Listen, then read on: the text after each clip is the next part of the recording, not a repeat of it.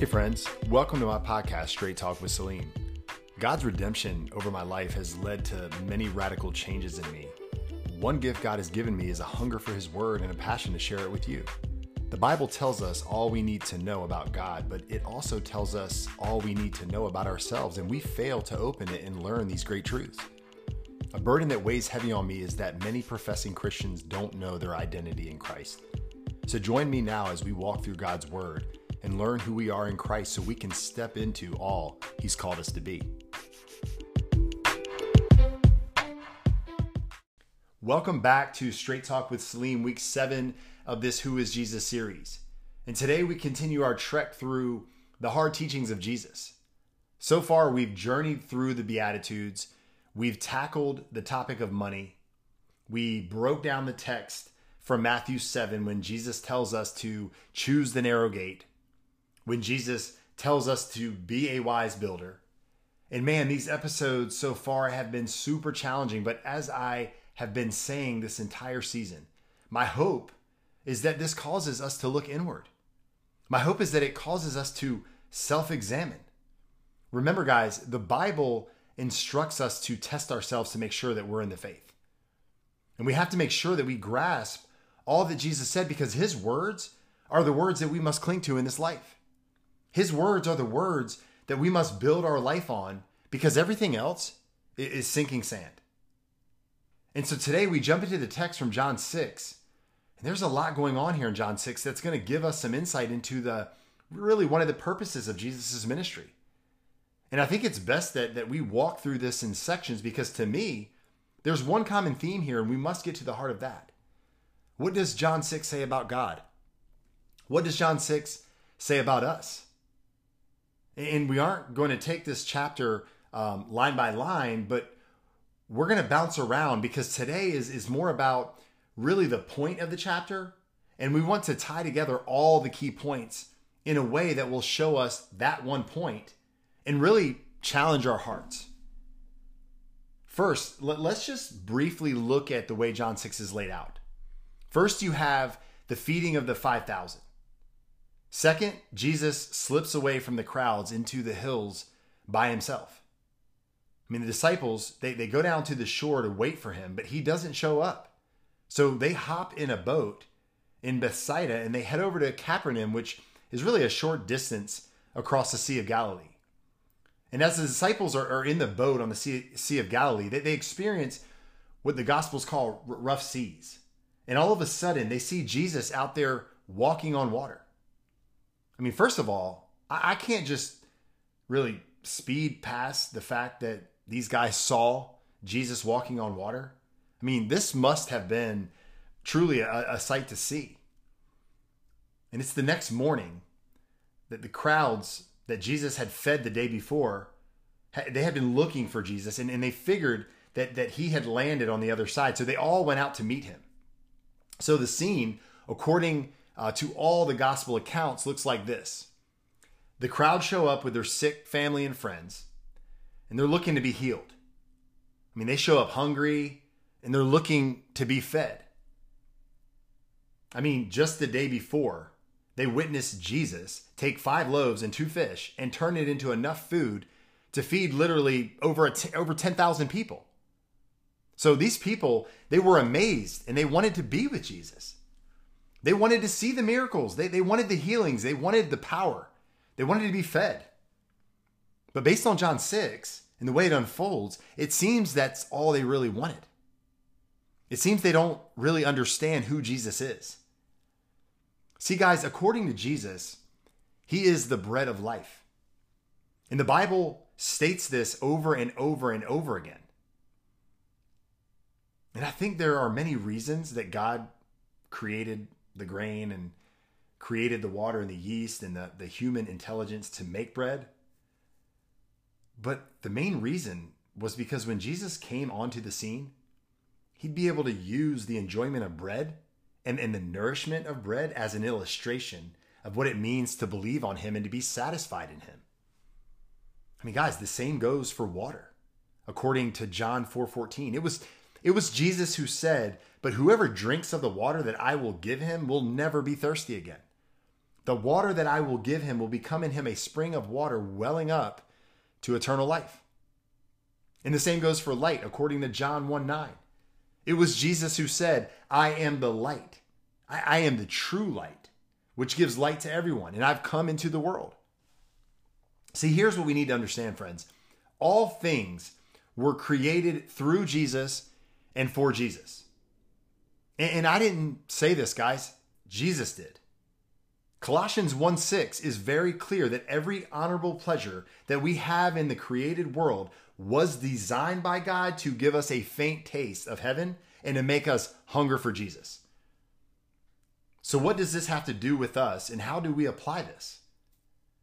Well, here's the reality warm, fresh, baked bread should send all our senses to Christ as the bread of life.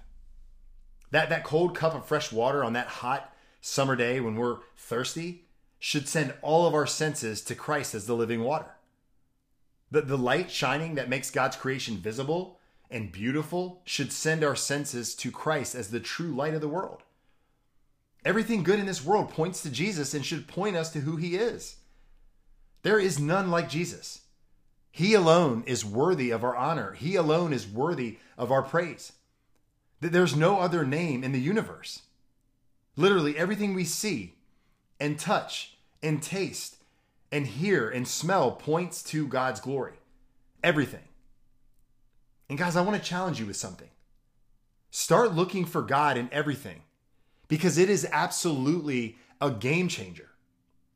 Because here's the truth He's everywhere.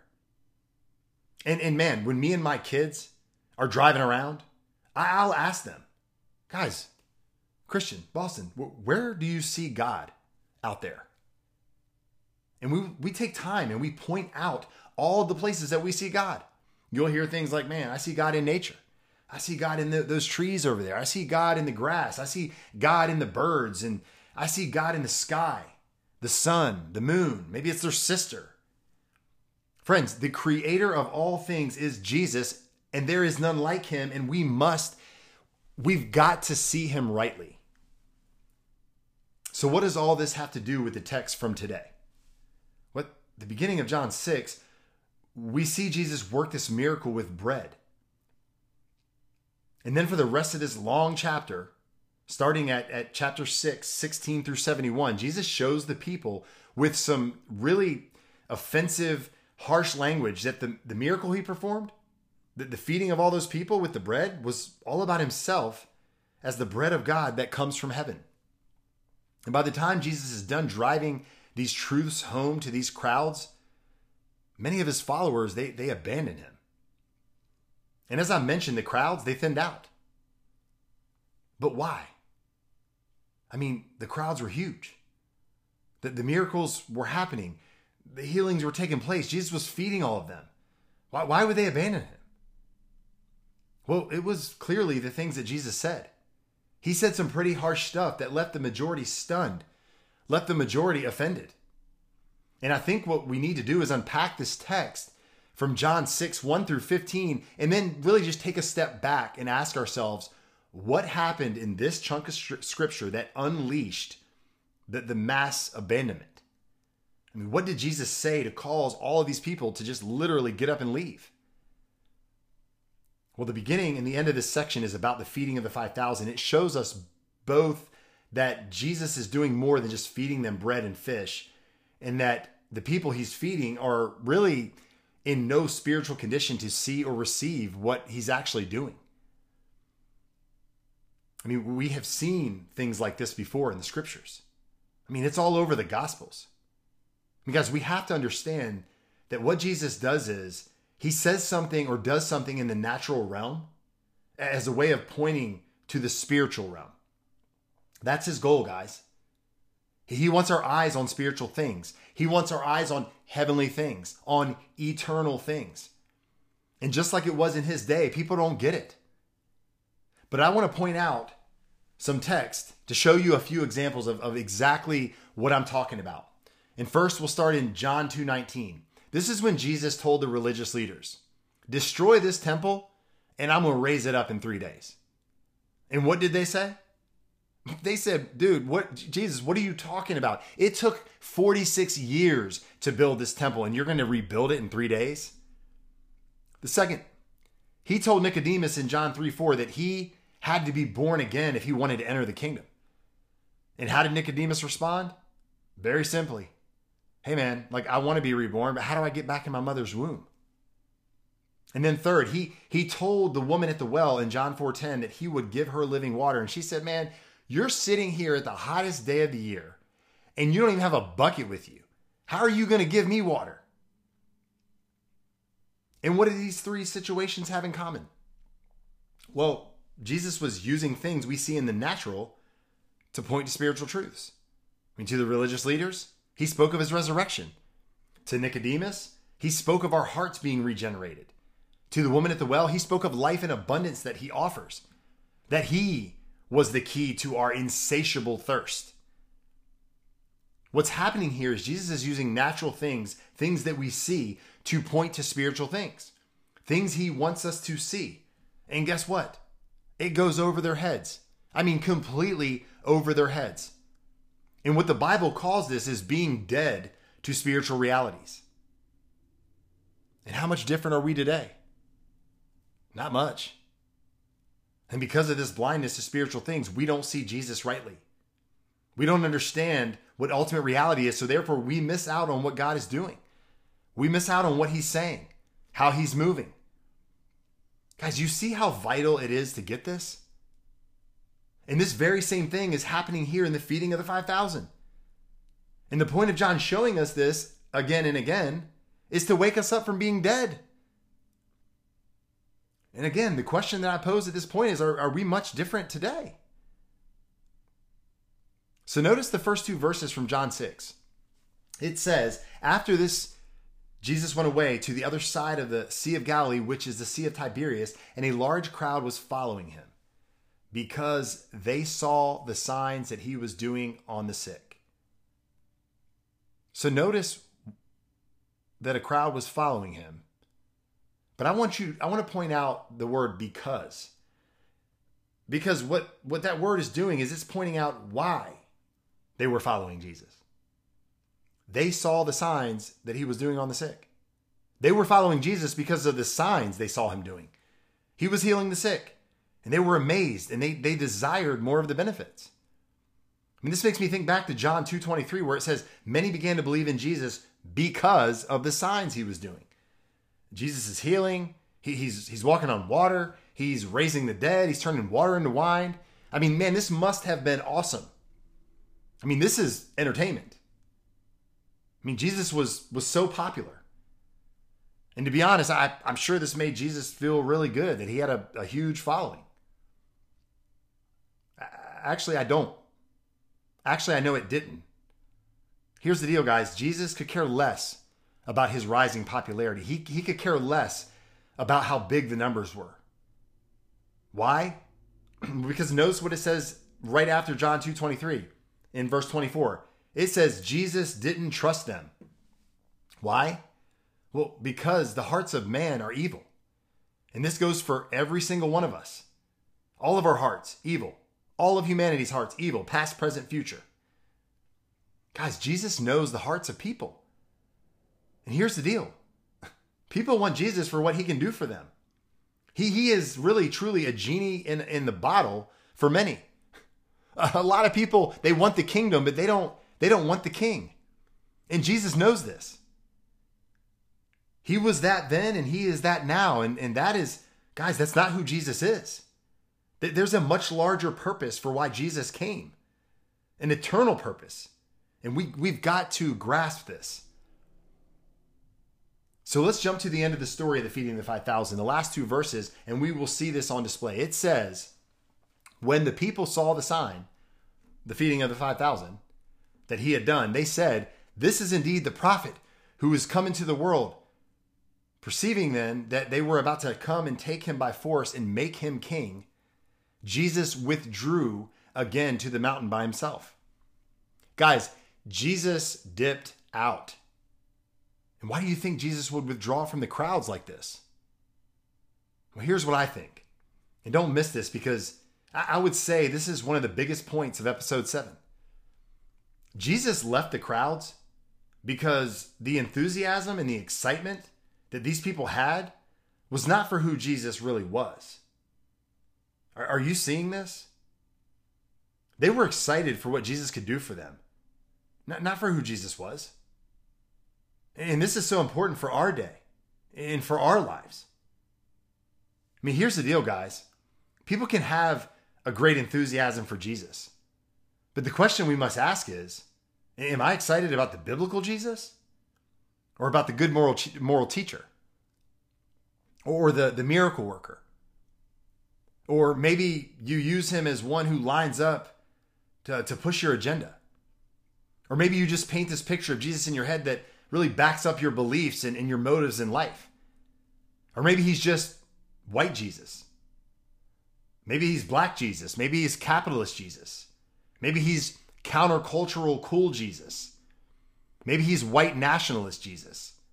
Or, baby in the manger Jesus. Or maybe he's just shampoo hair model who loves all and tolerates our sinfulness and stands on the mountain with a lamb on his shoulder Jesus. But no real genuine excitement for the authentic Jesus, the biblical Jesus, who in the end gives, gives his life as a ransom for, for sinners and is calling all to repentance and faith. I'm talking about the Jesus who demands we die to self and take up our cross and follow him.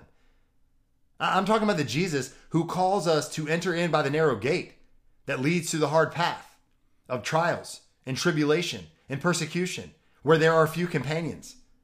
See, see, many aren't enthused by that Jesus. that Jesus tests our hearts.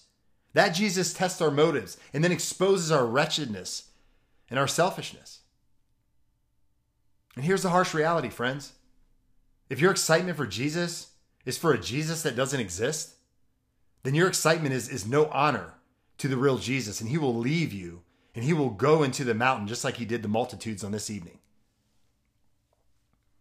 And let me just take a moment to point out where the multitudes went wrong with their expectation of this coming prophet so we can see too what this says about us today. We, we must point out in this, in this text that these people saw that Jesus was the predicted prophet and the long expected king of Israel. I mean, we see this in John 6 14. When the people saw Jesus do the miraculous sign, they exclaimed, Surely he is the prophet that we've been expecting. So it's clear um, that they saw Jesus as this coming king that they had been waiting for. I mean, the scripture that references this prophet is in Deuteronomy 18 15, where Moses prophesied to the Israelites. Remember in the wilderness when he said, Hey, the Lord your God is going to raise up for you a prophet like me from among you, and you shall listen to him. So Jesus was this predicted prophet like Moses. But here's the issue the people who saw Jesus feed the multitudes on this day, they didn't understand what it meant for him to be this predicted prophet. And how do we know this? When you read on in John 6, we come to this place where Jesus tells them in John 6, 32 through 33. And Jesus says to the multitudes, Truly, truly, I say to you, it was not Moses who gave you the bread from heaven, but my Father gives you the true bread from heaven. For the bread of God is he who comes down from heaven and gives life to the world. So, in other words, Jesus says, when you think of me as, as the prophet like Moses, be very, very careful not to draw too close a parallel. I'm, I'm like Moses, but I'm I'm much much more. Because Jesus is the better Moses by leaps and bounds. But Moses was just a foreshadow. He was just a small glimpse of the goodness of Jesus, as was every other legendary person in, in the Old Testament. Noah, Abraham, Isaac, Joseph, Moses, Isaiah, Jeremiah, David, and many, many more. They were a picture of Jesus. But Jesus is the greater version. He is it. They just pointed to him. They were all legends, guys, but they just pointed to Christ.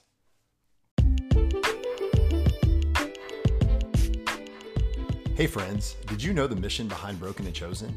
I once was lost, but Jesus found me and redeemed my life. And since He saved me, He's been teaching me who I am as His follower. I am chosen. I am part of His holy nation. I am a royal priest I am his special possession. He called me out of darkness and into his light to be a bold proclaimer of his glory. And if you're in Christ, that's your identity too. So follow us on social media to be reminded of who you are in Christ. And subscribe to this podcast for a deep dive through God's Word to learn who you are in Christ. And check out our apparel in our shop at brokenandchosen.com to wear your identity in Christ. And lastly, if Broken and Chosen is blessing you, would you do us a favor? Would you leave us a review and also tell a friend about us? So back to the point of why we're, we're looking deeper into this. We, we really we need to understand what Jesus is saying to the crowds. And what he's saying is this. Do you think Moses gave you this bread? I mean, do you think Mo- Moses gave you the manna from heaven? No, it was God who gave it. And I just gave you bread out of nowhere. And I'm giving you miracle bread out of five barley loaves. I am multiplying the manna, so to speak, the way God did. So understand, guys, I'm not just another prophet. I'm, I'm not just another Moses. I, am like him, but I'm much greater. I, created Moses and I created the bread. And I don't give the bread of life, I am the bread of life. And here's the issue, people.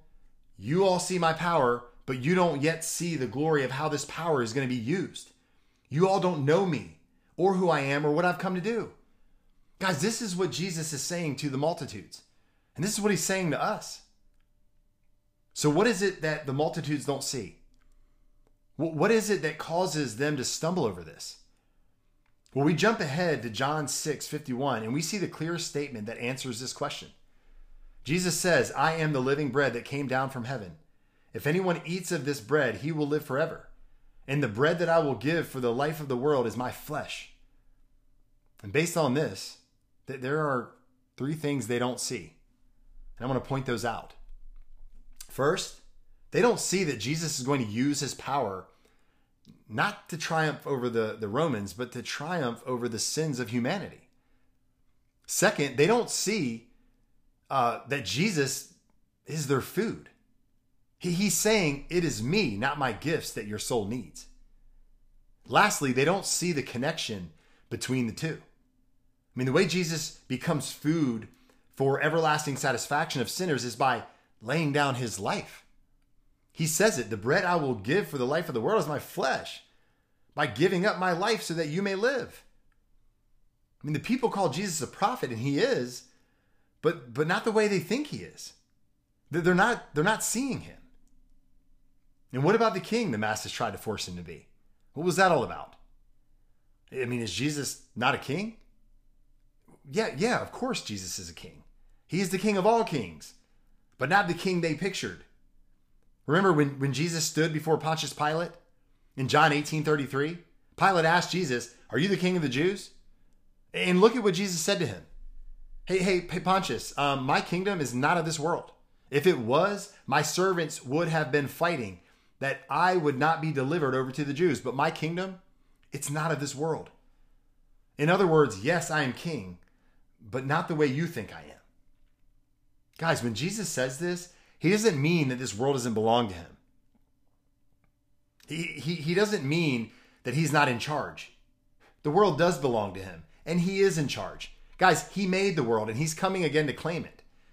But what he means here is I've come into this world the first time to rule um, men's lives, not by being their military leader, but by being their bread. I've come to, to satisfy their souls, not to subdue military powerhouses, not, not to bring temporal comforts. I am going to conquer this place, not with the power of armed forces, but with the power of radically new appetites. Humans don't need to be saved from governmental opp- oppression, they, they need to be saved from their sin. And I've come to change that. I've come to change hearts. Mean, guys, that's what Jesus came for. See, Jesus wasn't the king that they thought he was. And, and we see this in our text today. Again, look at John 6 26. Jesus says, Truly, truly, I say to you, you are seeking me not because you saw signs, but because you ate your fill of the loaves. And this is why they wanted to make Jesus their king. To have him as king meant he would be their miracle worker. To have him as king would mean he'd be he'd fill their stomachs. They hadn't been changed. Guys, Jesus did not come into this world to lend his power to fulfill our desires and our temporal comforts, our, our temporal appetites. This is a major mistake that we see with the infectious, dangerous prosperity gospel, which leaves people untransformed in what they crave and simply add the power of Jesus as a way to get it. Guys, that that's not the gospel. It's a kind of message and crowd that Jesus withdraws from. Guys, he walks away from this. Jesus did not come to serve our unregenerate appetites. He came to give us new appetites, new desires, new cravings. I mean, this is the meaning of being born again. And this is what the Gospel of John is all about. Jesus came and showed compassion on us. And the Lord has compassion for us, friends, and He, he invites us in. I mean, look at Isaiah 55, 1 through 2. It shows us. Listen to this. It says, Come, everyone who thirsts, come to the waters, and he who has no money, come buy and eat. Come buy wine and milk without money and without price. Why do you spend your money for that which is not bread, and your labor for that which does not satisfy? Guys, this is exactly the same message that Jesus is driving home in John 6. He's basically saying, guys, your priorities are off. You desire the world. You desire temporal things when I offer life in abundance that you desperately need. Jesus says, Eat of the bread of life, drink from the fountain of living water. Stop spending your life pursuing that which is not satisfying. Pursue me. Eat of my flesh and drink of my blood. This is what leads to eternal life. And what do the people say? They respond to this hard saying by grumbling and, and, and complaining, eh, just like their ancestors did in the wilderness. And in their grumbling, they stumble over this hard saying. They don't get it. You see, this is because the complainers and grumblers say this in John 6 42. Isn't this Jesus, the son of Joseph? I mean, we know his mom and dad. How, how can this, how can Joseph's son be the heavenly bread? And how does Jesus respond? Well, Jesus answers them by doubling down on his identity. He says, No one comes to the Father unless the Father draws them to me. I am the bread of life. I am the living bread that came down from heaven. And if anyone eats this bread, they will live forever. And the bread I give is my flesh. So after hearing this, they go from complaining and grumbling to arguing. Now they begin to dispute among themselves. They ask, How can this man, Joseph's son, give us flesh to eat? What, what are we, cannibals? I mean, to this, Jesus says, Do this or you will perish. I mean, this was a very point blank statement. And this was a this was offensive. And it's really still offensive today. Why? Well, because it involves us dying to our desires. It involves us abandoning our pursuits for Jesus. I mean, Jesus was not talking about literal flesh and blood. He was saying that his life had to become their own. And because they didn't rightly see him for who he was and didn't have eyes and ears to see and hear this message, the masses deserted Jesus in John 6 66. Literally, there was like a mass exodus. Imagine being in church and the message being so offensive that 90% of the church just gets up and leaves. I mean, have you ever seen this? No, we haven't seen this because in our culture, pastors wouldn't dare offend. Most pastors don't want to touch subjects that would cause friction. I mean, that's not good for business. So, what we have is a, a dumbed down version, um, a watered down version of the gummy bear gospel. And, guys, I just want to point out this does nothing for humanity but deceive. I mean, th- there truly is the bold few that are willing to preach the hard truths in the Bible. And what you see in their churches is authentic discipleship. You see biblical community. You see great the great commission being fulfilled. You see obedience to Christ. Guys, this is true church according to the scriptures. Numbers don't matter. The size of the church doesn't matter. The amount of conversions and baptisms, that does not matter. What matters is an authentic life in Christ in the way Christ said it should be. That's how we measure success in the church. And so at this point, a huge number of Jesus' disciples, they turned back and they stopped following him. And it seems Jesus' popularity was fading. See, Jesus is getting closer to the cross and his identity is being revealed. And in this moment, Jesus turns to the 12 and says, Hey, do, do you, do you want to go as well? Are you, you guys going to leave too? And we know Peter steps up and he speaks for the disciples. He says, Lord, where are we going to go? You are the Christ. You have the words of eternal life. And th- this is where the entire conversation in John 6 has really been leading. I mean, all along, Jesus has known that there were many seeking him in order to get stuff. And then there are the few who want Jesus for who he is. And these hard sayings and, and hard teachings of Jesus, they were designed for a purpose. And that purpose? Well, to reveal the genuine from the fake. I mean, to the genuine believers, his teachings and words, they're the key to life. To the fake, they are a barrier to belief. I mean, it was Jesus who said, My sheep hear my voice, and I know them, and they follow me. I mean, it was Jesus who said, Truly, truly, I say to you, whoever hears my word and believes him who sent me has eternal life. He does not come into judgment, but has passed from death to life. I say to you, an hour is coming and is now here when the dead will hear the voice of the, Son of God, and, and those who hear him will live. So, what is that exactly is Jesus saying here?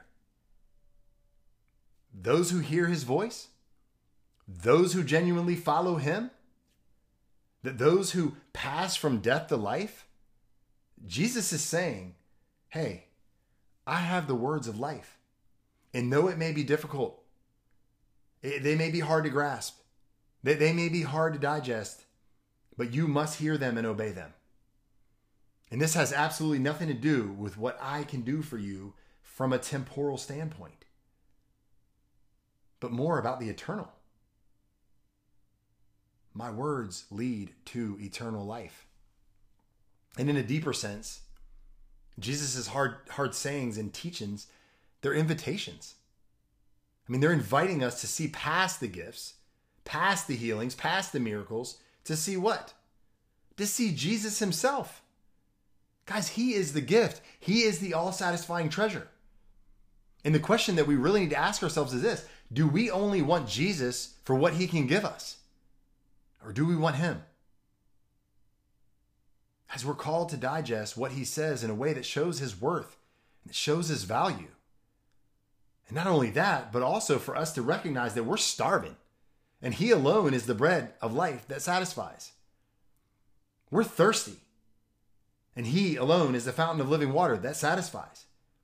Guys, Jesus satisfies our insatiable hunger and thirst. That satisfaction that we we spend our lives chasing, that is only fulfilled and can only be fulfilled by the one who created you. Guys, that, that satisfaction only comes uh, by, by eating and drinking on Jesus. Look, guys, Jesus didn't come to defeat the Roman superpower.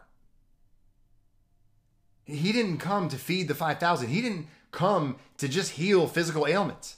All of those things, they were done in the physical to point to spiritual truths. And that spiritual truth is that we need new hearts. We need to be made whole. We need reconciliation. And the only way this is happening is through Jesus' life, death, and resurrection. Guys, and the masses missed it. Just like the masses miss it today. And how do we miss him today? Well, we're not much different than the multitudes. We want Jesus for what he can do for us in the temporal sense. We want Jesus for what he can do for us on this earth. We want our bellies filled. We want comfort. We want success. We want all the things. But Jesus is saying, hey, my mission is not about that. It's about reconciling the lost and dying world to myself. And I've started a movement. And I'm going to finish that mission. And if you're going to be a part of it, you need to get out of your own head what I can do for you and go serve as I've showed you. Are you seeing this, guys? My friends, this is all for this week's episode of Straight Talk with Salim. Come back next week as we continue our journey through the hard teachings of Jesus. Next week, we're going to jump into more hard teachings of Jesus. Guys, Jesus said some really tough things at the end of Luke 9. Yes, we are going to tackle what it the cost of following Jesus. Guys, we need to continue to be asking ourselves the question what does this story of God mean to us, and what does it mean for us? Who are we in light of God? Friends, if you've surrendered your life to Jesus and you're following him, the Bible proclaims the following You are chosen, you are a royal priest, you are part of a holy nation, you are God's very own possession. You have been called out of darkness and into light. You've been called out of the grave. And you've been called to be a bold proclaimer of his glory. Do you know this? Are you living this? If you are, great. If you're not, man, it's okay. Most are not. But come back next week because the point of this podcast is to walk this journey together. And I'm currently learning myself. But together, we will learn our identity in Christ and we will step into it.